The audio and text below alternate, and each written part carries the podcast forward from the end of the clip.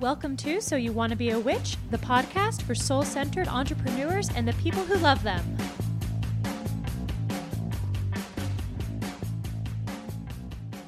Welcome back to So You Want to Be a Witch, the podcast for soul centered entrepreneurs and the people who love them. And I am here today with Cat of the Olive Trees and the Moon. You might know her from Instagram or from her blog. I have had the immense privilege of getting to know Cat over on the internet land for a little while now. I was like, I don't even know how long we've been chatting. Um, Cat is a homesteader, a knitter, a folk herbalist, and a mother. Um, and we're going to talk today about all the amazing things that you are doing on your land and in your life. Welcome, Cat. Thank you so much for being here today. Yay! Thank you for having me. It's unbelievable to be on this side of the podcast today. I'm so excited. Um, tell us a little bit about you know who you are and what you make in this world. I've been born and raised in Portugal, and me and my partner live on a small stone house on a hill, like pretty much out there.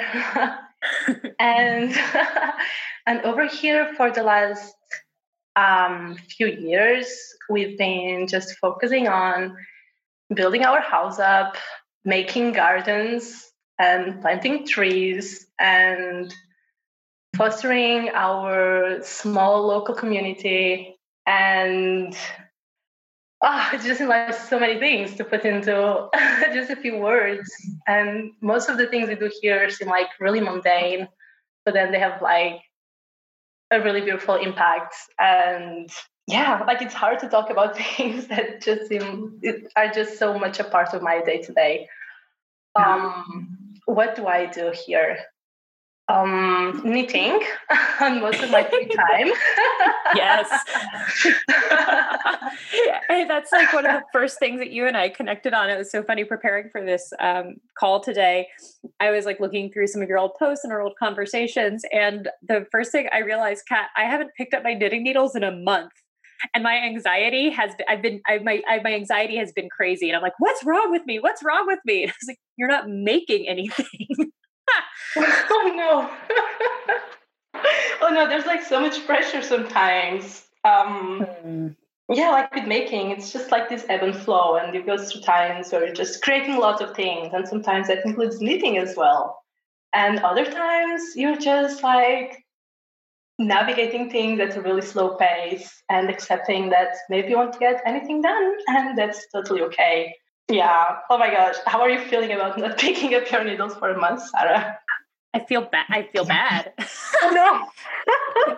um, no, it's I, I I noticed that like, knitting and and making things with my hands that have nothing to do with like the internet, for example, or my job is a really important way that I take care of myself. So the fact that I haven't done that, I was like, oh shit. So I, I pulled out my my project and I put it like where next where I sit in the house. So I'm hoping I'll pick it up next time I feel anxious instead of just like, you know, spinning out. yeah, I feel you. Yeah, it's yeah, like creating just for the sake of creating, or for doing something. Um, I don't know, like I feel like it's as if we kind of lost touch with creating things offline. Um, so I can totally feel you on that as in like when i spend too much time working and living like so much of my life like through a screen um be it like because of work or because i'm like going through a weird phase in which i spend a few hours like scrolling through instagram god knows why i feel that i'm like losing touch with something. And it's a very weird and sometimes honestly frightening feeling anything like forcing myself to, like go out and go for a walk. Even if i'm not like creating anything i i go out and pick a few plants and make a bouquet to put on the table or yeah i don't know. It's weird. Um, i don't really know where i'm going right now with this like with my narrative but, but yeah balancing those things that are like so important for our mental health. Um, I started it rambling about anxiety and knitting, so I will take responsibility. it's all your fault. it, is, it is definitely all my fault. Um, I've, I, there's so many cool things I want us to dive into, but I'd love to start by talking about your decision to build a house on a hill. Um, yeah. I how you describe it. We live on a hill. I was like, yes. Um, uh, what brought you to that land, and you know, how did you come to a place to decide that you know, creating your, like, building your own home uh, was was the path y'all wanted to take? That's such a good question. Actually, like building the home was never really a part of the plan. And this is because okay, I will get there soon. Let's let's start by the beginning. When I was like I've always okay, let's start even more the beginning than that. Growing up, would always visit my grandparents uh, from my dad's side. And they lived on the hills, like more mountainy than we are now. And that's where my father grew up. And um, they lived in a very small village. And they grew their own food and they had their goats and there was like this very strong community feeling on the village. And because it's just a few people left as like you know over here uh, there's a big demographic um, desertification and everyone is fleeing from from the interior and small villages and going to cities. So that was being reflected already as we were growing up. Um, and I've always enjoyed these visits to just like a few days with them and going out with the goats with my grandfather and going to the gardens and strolling through the forest. So that always had a very special part. Um, like it held a very special place in my heart. And then as I was um, just before I went to university, I was planning on spending a couple years, like one or two years, by myself in this place where my grandparents uh, lived. And at the time, they had already passed away. So I wanted to go there by myself and just connect a bit again with with the self self reliance and with the self discovery and with these more hermit sides of myself. Um, that ended up not happening. My parents were like, "I we think you should like study before and then jump into that." I was like, "Okay, fair enough." So I did.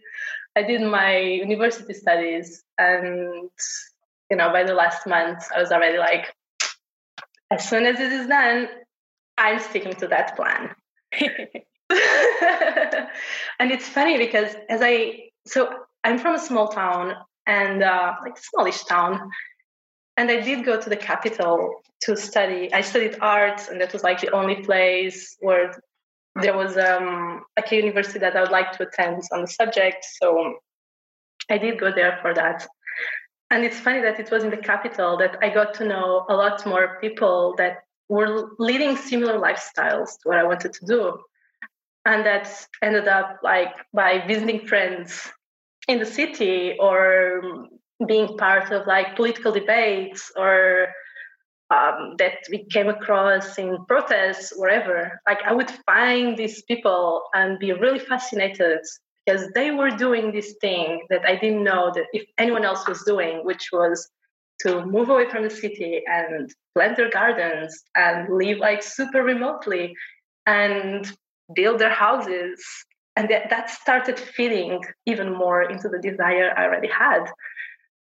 So on my last year i ended up um, meeting my partner sam as i was like hitchhiking around and then i was staying in a squat in brussels and he was there and i was like oh you know in a few months I'm go- I'm going to move into the mountains, and I don't know, like, do you want to come? And they're like, yeah, sure, of course I will come, and maybe like let's like have a family and whatever. I was like, oh yeah, that sounds like fun. it was crazy, like whatever, like whatever happens, you know. so that really happened. I finished the studies, and the next week I enrolled in a permaculture course that lasted like two weeks. And as soon as the course was done, I took like I don't know a train.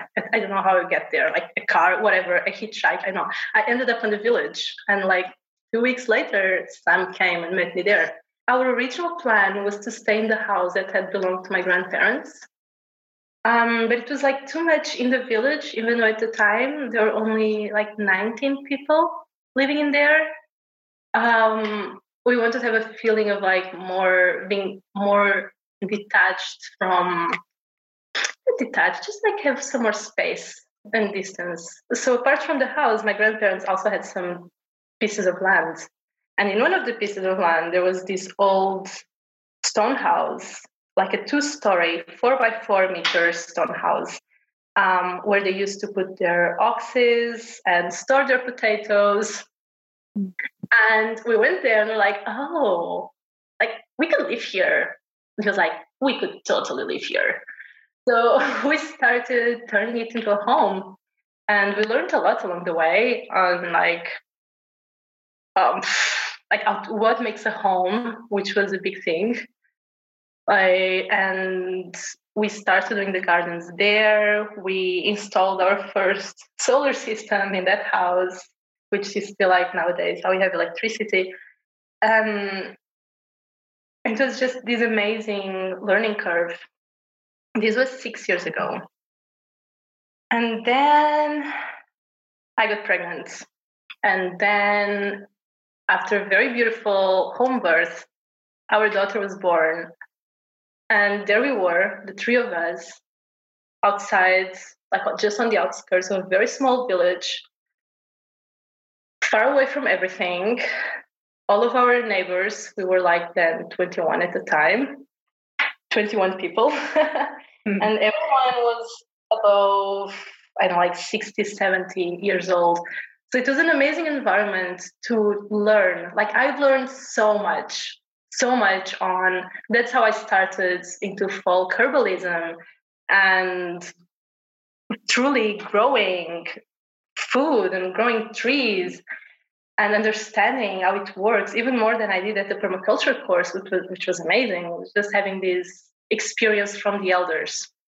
It's something I will cherish, cherish forever learning from the people that still hold this knowledge.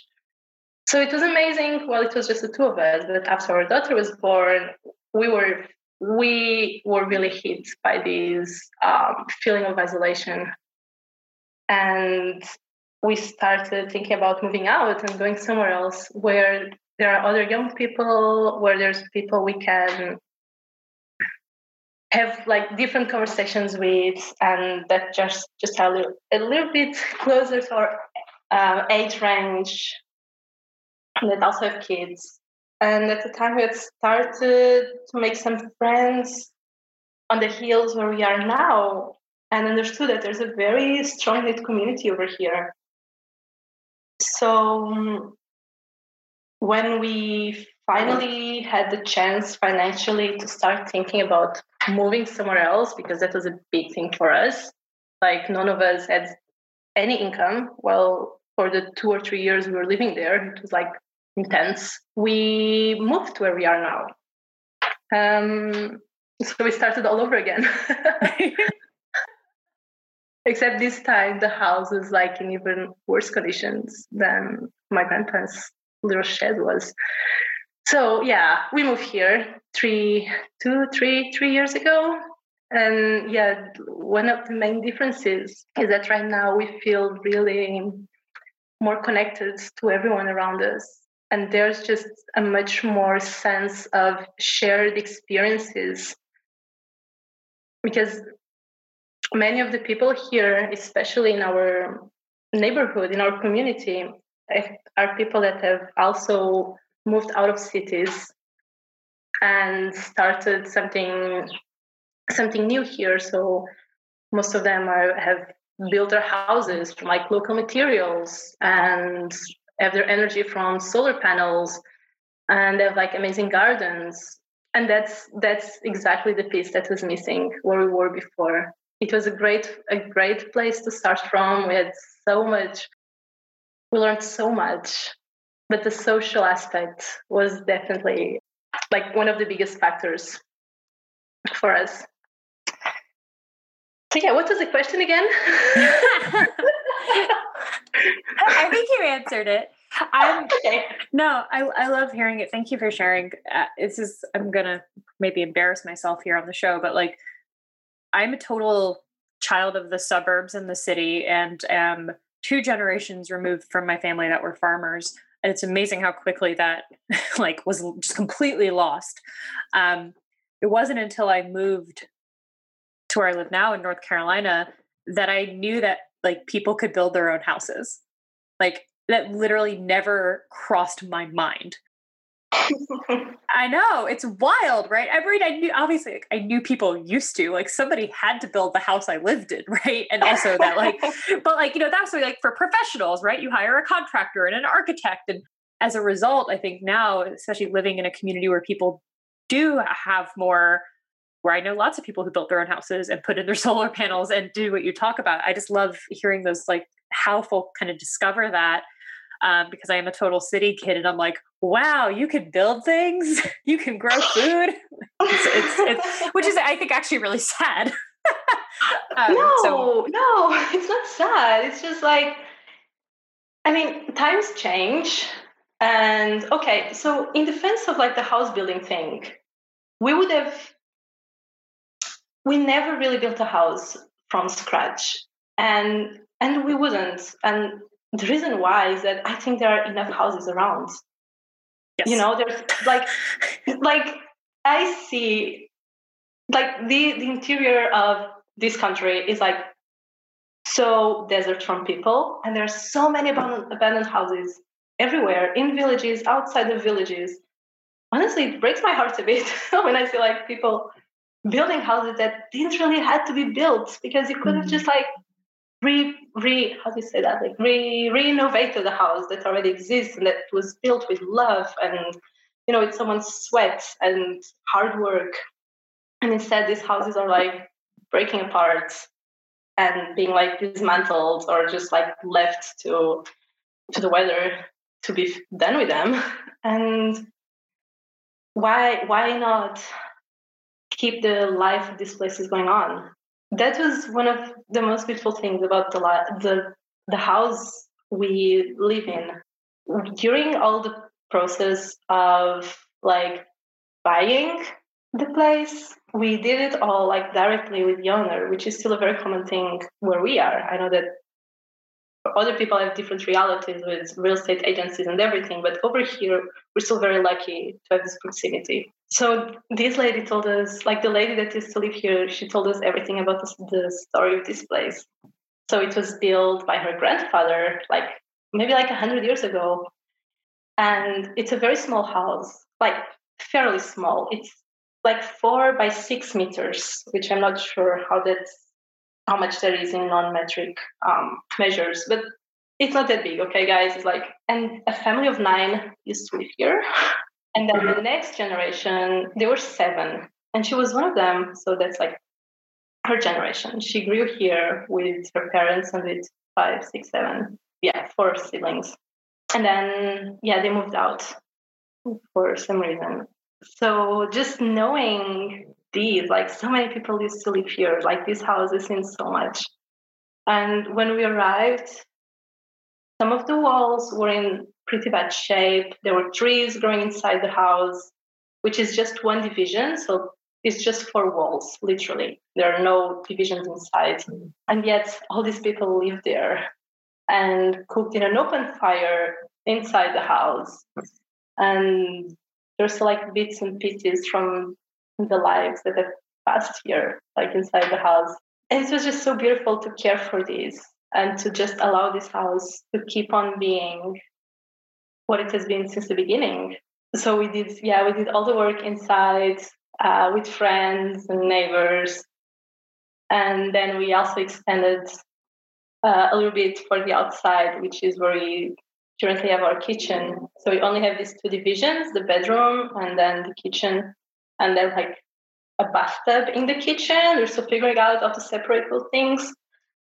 Um, and and yeah, and I couldn't really imagine doing this from scratch. Obviously, because it's like it's hard. It's hard to build a house from scratch. It was amazing to start with these four stone walls.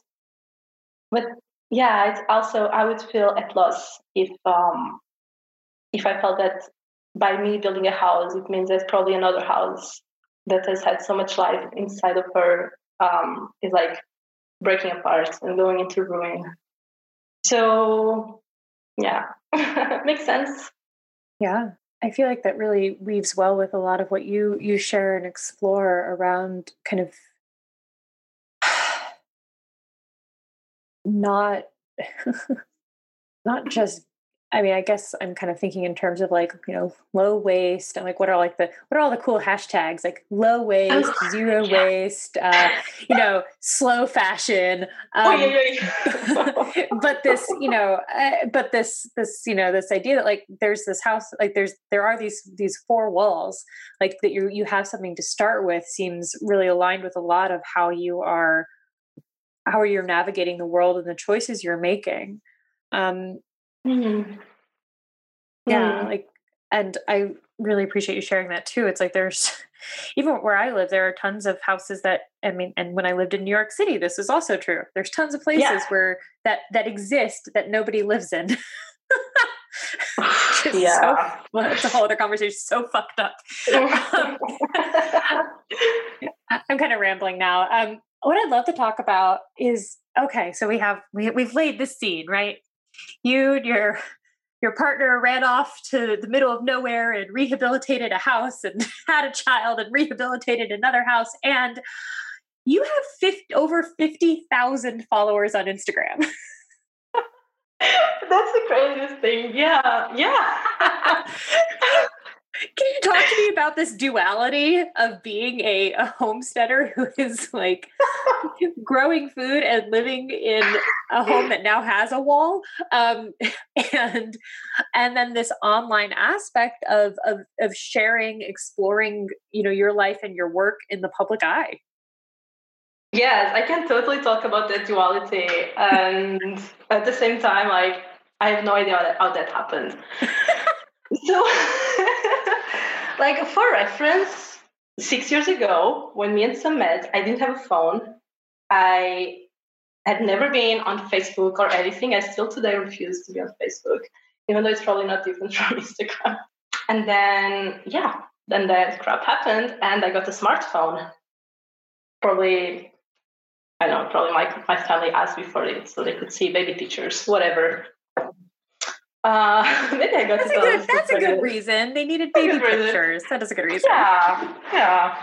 And and at the time we were still living so in my grandparents' village. And as I told you, there was this slight feeling of isolation because it was us and the elders, and there was something missing. And we had some neighbors like a bit far away who were telling me like kat you need to start an instagram.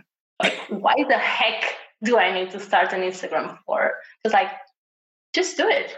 You'll see. Like yeah sure. And then i did it. And i did it. And the main reason was that i wanted to try and connect with other people that were doing similar stuff. I was like, I'm sure there's more people doing this. Like, I've seen it. So when I was still in Lisbon, like I've met people who are doing this, although they're like not the kind of people that goes on Instagram anyway. Like they don't have smartphones. So what am I going to find? Let me see. And I created that account and I started sharing. And well, here I am today. Um, apparently, people are really into I don't know, into this kind of thing. yeah.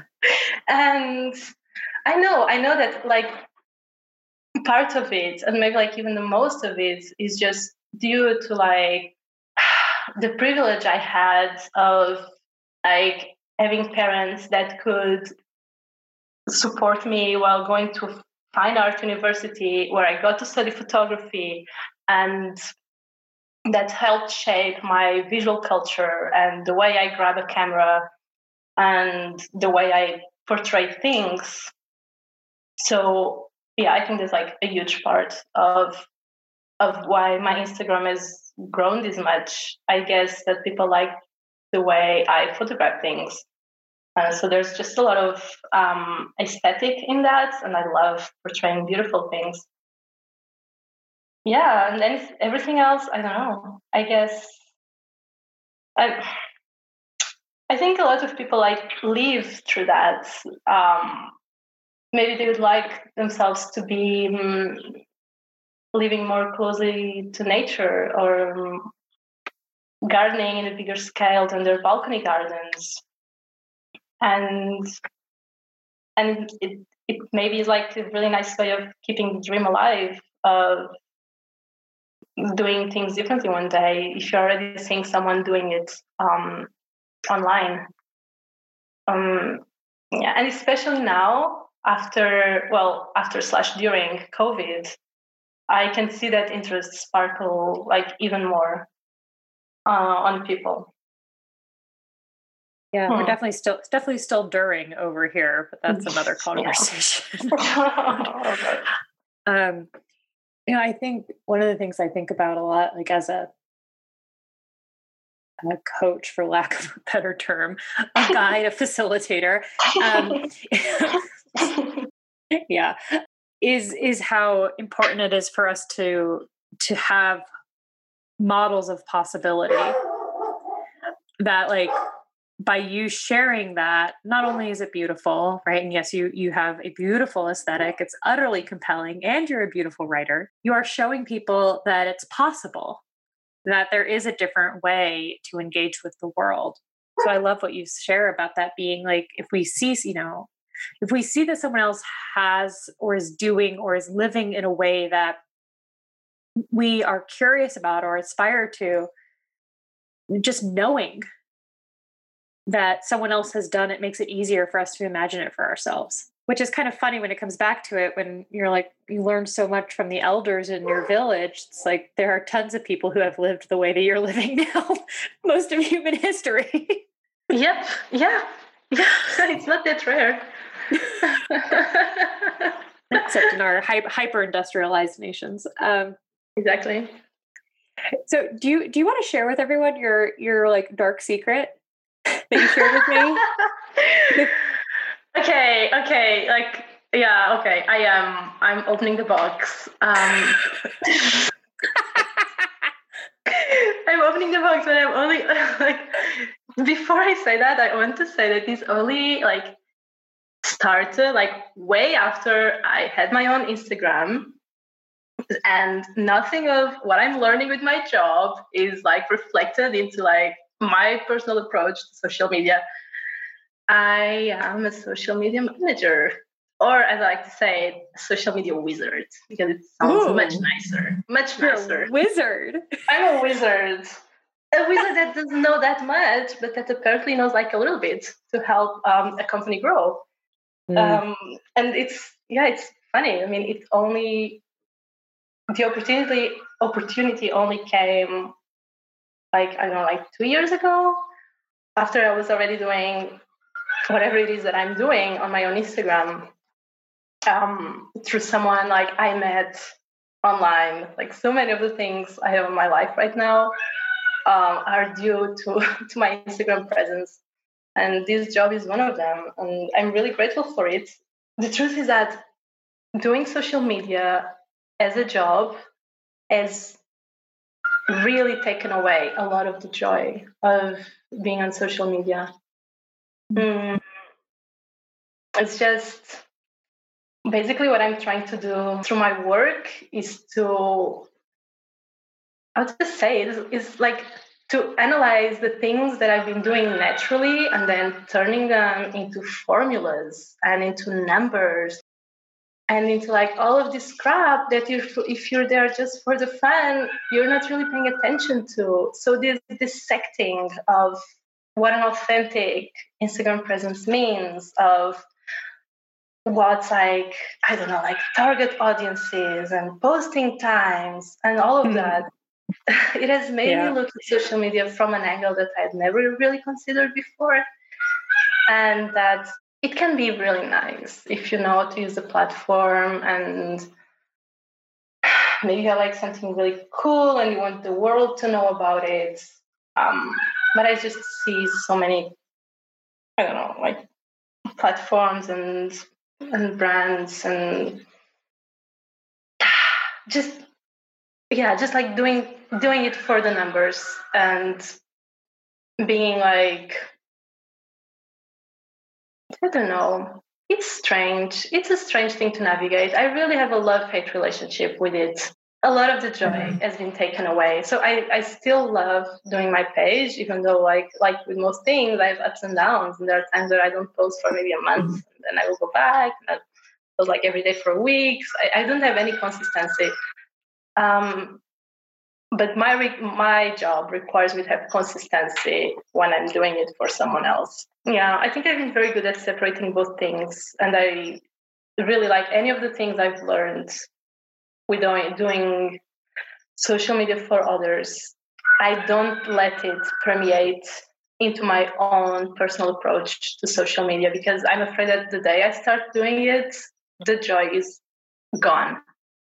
Like all these tools to see like exactly how many followers you have, how, how which days they follow you the most, what's your engagement rate. I've never ever done those things like for myself. And I have a very strict boundary about that. Like I don't know and I don't want to know. Also because I'm not trying to sell anything. Of course, like obviously, like if you're listening to this and you have a business that relies on social media, like of course you should be looking into those things. Like of course it's amazing that you have the tools and the data to know exactly these things. But I'm like, if you're doing it just for fun, like let it still be fun and don't don't care too much, really. Yeah. No, I love talking about you sharing about that separation. I know that one of the things that was really freeing for me was just kind of committing to my social media just being for work, like not making it a, about like not not I mean I don't say not making it fun, but as but boring really, as possible. Well, kind of though, because oh. when I was trying to to still make it about me as a person and more about my life and more about like my experience and, and sharing, you know, in, in the way that you're talking about, and also do it as business I, you know, those the numbers made it terrible, right? It felt like a personal mm-hmm. like comment on me as a human being every oh, time. Yeah. So it's it's funny i've been thinking about like do i want to start like a for fun instagram? Like um you know to kind of try to recapture some of that joy but it's also been very freeing to do exactly what you're doing what you're talking about be like you know let the work stay over there. Like there's the work. Um, and that you're able to keep your space kind of separate from that while still being a social media wizard is is really it's it's inspiring though you know? I mean and good boundaries are always inspiring. yeah, I mean, I think this this depends a lot from person to person. Like my social media wizard would say, like, if you have a business, it's really good to let some parts of yourself reflect onto your page because, like, people need they need to relate with the person behind the page. Um, a faceless business can be, it doesn't inspire trust. In you, I, I doubt it like turns followers into customers to use like the wordry. Um, I love it. I love hearing these like two different like sides oh of you. Gosh, what am I doing? You're like putting this part of me out in the world. I, we, no one's gonna listen to this. It's gonna be fine. but that that really I think that requires a lot of self discipline on not letting yourself be affected by yeah like by the numbers by the people and following and by the uh, how people respond to certain things and i know that personally i couldn't deal with that. I would probably if i had a business i would like most likely have a different account for that because i'm very sensitive and i can't deal with rejection. Oh my god i just said this of like life. so I, am the same way. I'm. I. I, I want to like. I'm. I'm with you. It's. I. It's so hard. I'm very sensitive, and I don't take rejection well, which has meant like creating very firm boundaries with social media because mm-hmm. my work, and it's like the Sarah. I mean, you guys know I always am posting pictures of my dog and other stupid shit in my stories. Like it's not that there's no human there, but I actually kind of have. This is going to make me sound like I'm a little crazy. Um, I have a list of what topics, what parts of Sarah get put on social media, right? Like as part of the business. Mm-hmm. It makes sense. And then there's and then there's all the other stuff that like I'm sorry, but you guys don't get. That's it's so fine. important. No, that's what you just said there. It's it's so important and it touches like this topic that I think people some people don't really realize, which is what you don't what you see online, it's not the full picture. Like Instagram is a curated collection of images. And now and this can like completely come full, full circle with my life and the way it gets put on Instagram like no guys like it's not always beautiful clothes hanging on the sun and you know it's not always like amazing days in which i'm just like frolicking and harvesting wild edibles i wish it was like that and maybe i do a special effort to capture these moments because i want to look back on my grid and remember that and like at the end of the day it's my choice like I will put it online. Yeah, but maybe I will disclose that it's not always like this. I don't know. Just we choose what goes online, and it's not our full life.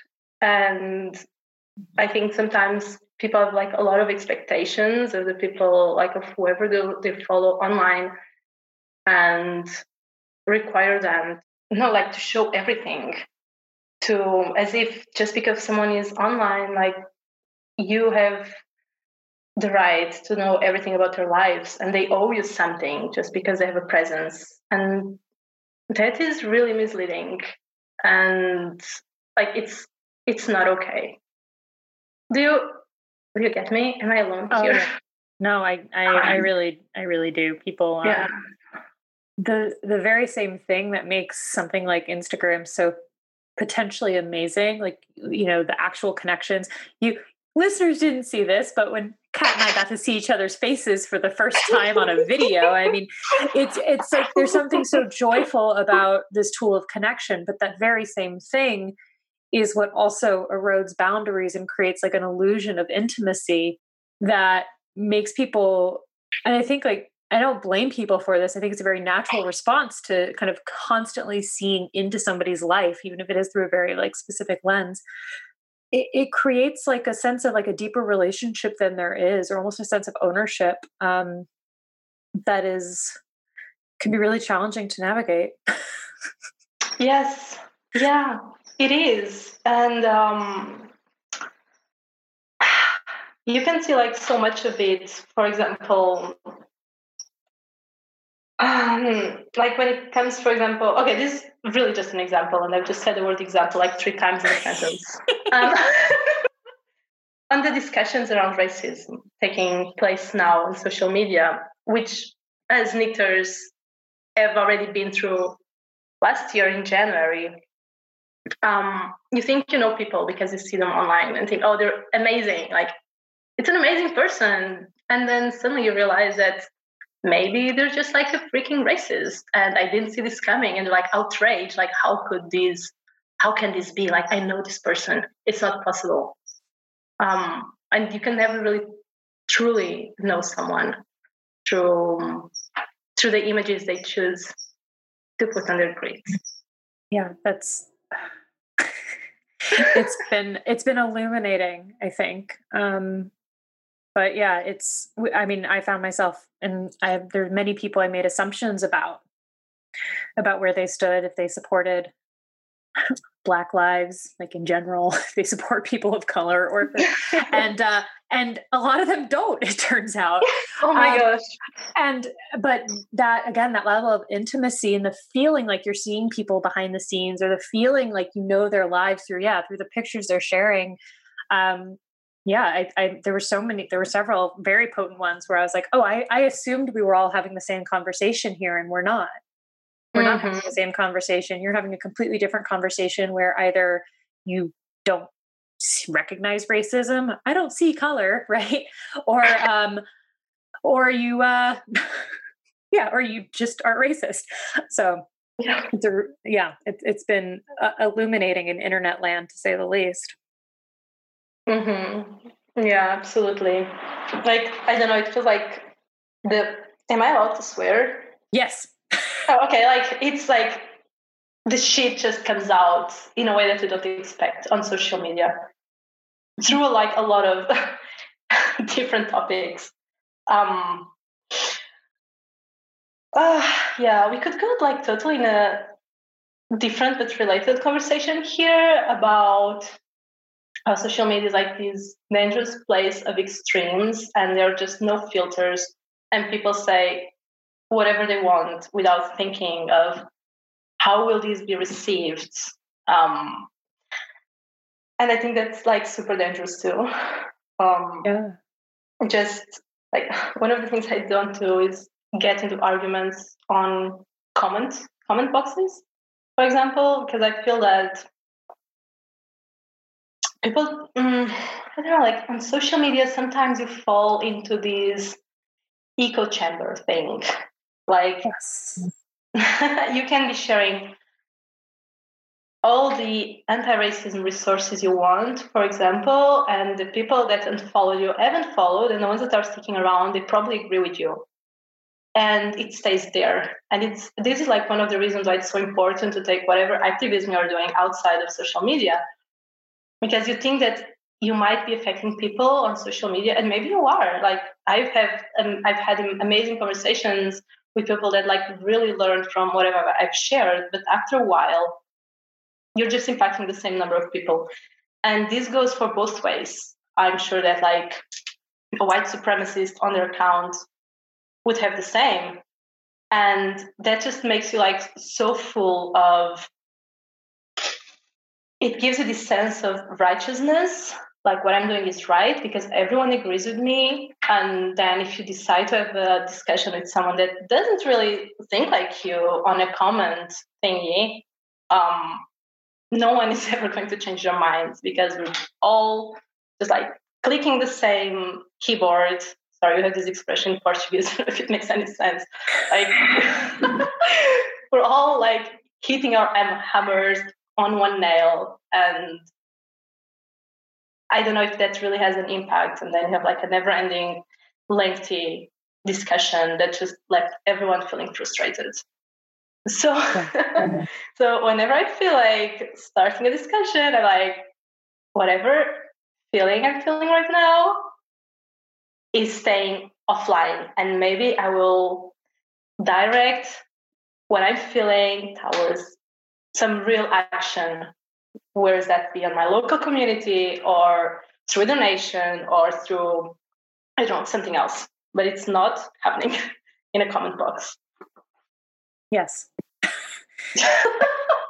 uh, thank you for sharing and thanks for for helping to draw out that delineation because I do feel like yeah, I mean fighting people in the comments is yeah, it's literally never going to change someone's mind exactly. but you know, when we look, I think it's so tempting to look at you know social media as being like yeah, like you were saying, like a po- potentially potent sphere of influence. I mean, this may be different. I think for folks who are like celebrities, like people who have like truly massive followings. Mm-hmm. Um, you know that their impact might be bigger because there are probably people who were drawn to them because they they like an action movie right like it's not quite as um as like separate like it's like self it's like self-segregating as as the echo chamber is but yeah the, there's for for for folks kind of in the more general range that we are um me being yeah. having a much smaller influence yeah i just it's it's not I don't think it's making the change that we think it's going to. Unfortunately, no. And like this being said, I encourage everyone to like be vocal about the things that matter to you on social media. And I know it can be so terrifying at first, but like at least pick one thing, one thing that really matters, and like share about it because you will impact someone. But then also make sure that you're taking that effort and that energy and that voice out of the screen um, because there's this tendency, and like we've all seen that happening, like big brands and companies posting a nice statement in solidarity with Black Lives, yeah, and sharing a few stories, and then that's it. They wash their hands of that, like it's done. I did my part, and then you see like no reflection whatsoever of that, that work on the way their team members, like um, the team is composed, who's making decisions on the company and who's profiting, etc., etc. So, yeah, do it online, but also make sure that you're impacting people offline. Mm-hmm. And it's hard. like we're all learning, and no one has got their their shit straight. So, like, don't be disappointed if it feels like you're not doing enough maybe you aren't. I think none of us is doing enough, but don't let that stop you from keep on learning and keep on growing and keep on like do the thing that matters to you and having a real impact. I don't want to say anything else because I feel like that was a really beautiful place to close. I was like, I don't want to ruin it. um, thank you so much, Cat, for for sharing your experience, um, sharing a little bit of of your life, your dark secret, and helping us to also kind of come together. And I feel like as a just a nice theme for this episode is like finding that balance between online and offline, right? And Ooh. yes, especially with our activism, like like there's so much to do in the real world in our local communities or in our countries and that call to action to take the work offline as well whether that's building kitchens and raising children or fighting racism and supporting you know people of color everywhere um, and uplifting those voices that that's work that we need to do like not on the screen as well so mm-hmm. thank you so mm-hmm. much for being here Cat i so appreciate you taking the time to talk with me today I so appreciate you taking me off of my comfort zone and inviting me for the podcast. Um, thank you. It was fun. It's absolutely my pleasure. Um, if folks want to come and find you, now everyone is like, "Oh my gosh, I got to see this beautiful, this beautiful curated life." Um, With clothes hanging in the sun. Yes. yes. Well, and we're like, great. We're all going to move to Portugal now. Um, oh my gosh. You're like, no, don't come here. oh no, okay. Before before we close, and on that note, I'm like I know there's a lot of people that want to move to Portugal, and I think like it's great because the, the country is getting desert. But I love encouraging folks to find out like the magic on their own places. I think mm-hmm. like everywhere is magical, everywhere is potential, and if you have like access to land or to a balcony or to a community community garden, whatever, like you're so lucky and you can totally make something there and start your journey there and just find out what is what are like your local tools to like to feel connected and to to do whatever you want to do um yeah, just like delve delve into the possibilities and the magic of where you are. Yeah. oh, thank you. Um, I was like, I need to go tend to my garden. It's looking pretty sad. go tend your garden, please. We're, uh, it's because my garden is overrun with kudzu, and if you're from the south, you'll know what I'm talking about. Um, it's embarrassing. Those are pictures you don't see on the internet. Is my garden overrun with kudzu? I'm just saying. Um, Cat, where can people find you on the internet if they want to follow and get to learn more um, about you? Okay, so on Instagram, my name is the olive trees and the moon. And I also have a blog, which unfortunately doesn't receive half the love from my part it deserves, but that still exists, is alive, and it's theolivetreesandthemoon.com. Awesome. We will link all of that up in the show notes. You can easily click over, give a follow, and enjoy Cat's work. Cat, thank you for spending time with me today. Um, such a treat to get to to talk to you like actual humans. we all humans. thank you. Everyone listening at home, thank you so much for being here. We make this show because you listen. So I appreciate you taking the time to be with us today. And if you enjoyed this episode, pass it along to a friend, someone who who needs to hear about possibility in beauty in the world. And I will see you all next week. Bye for now.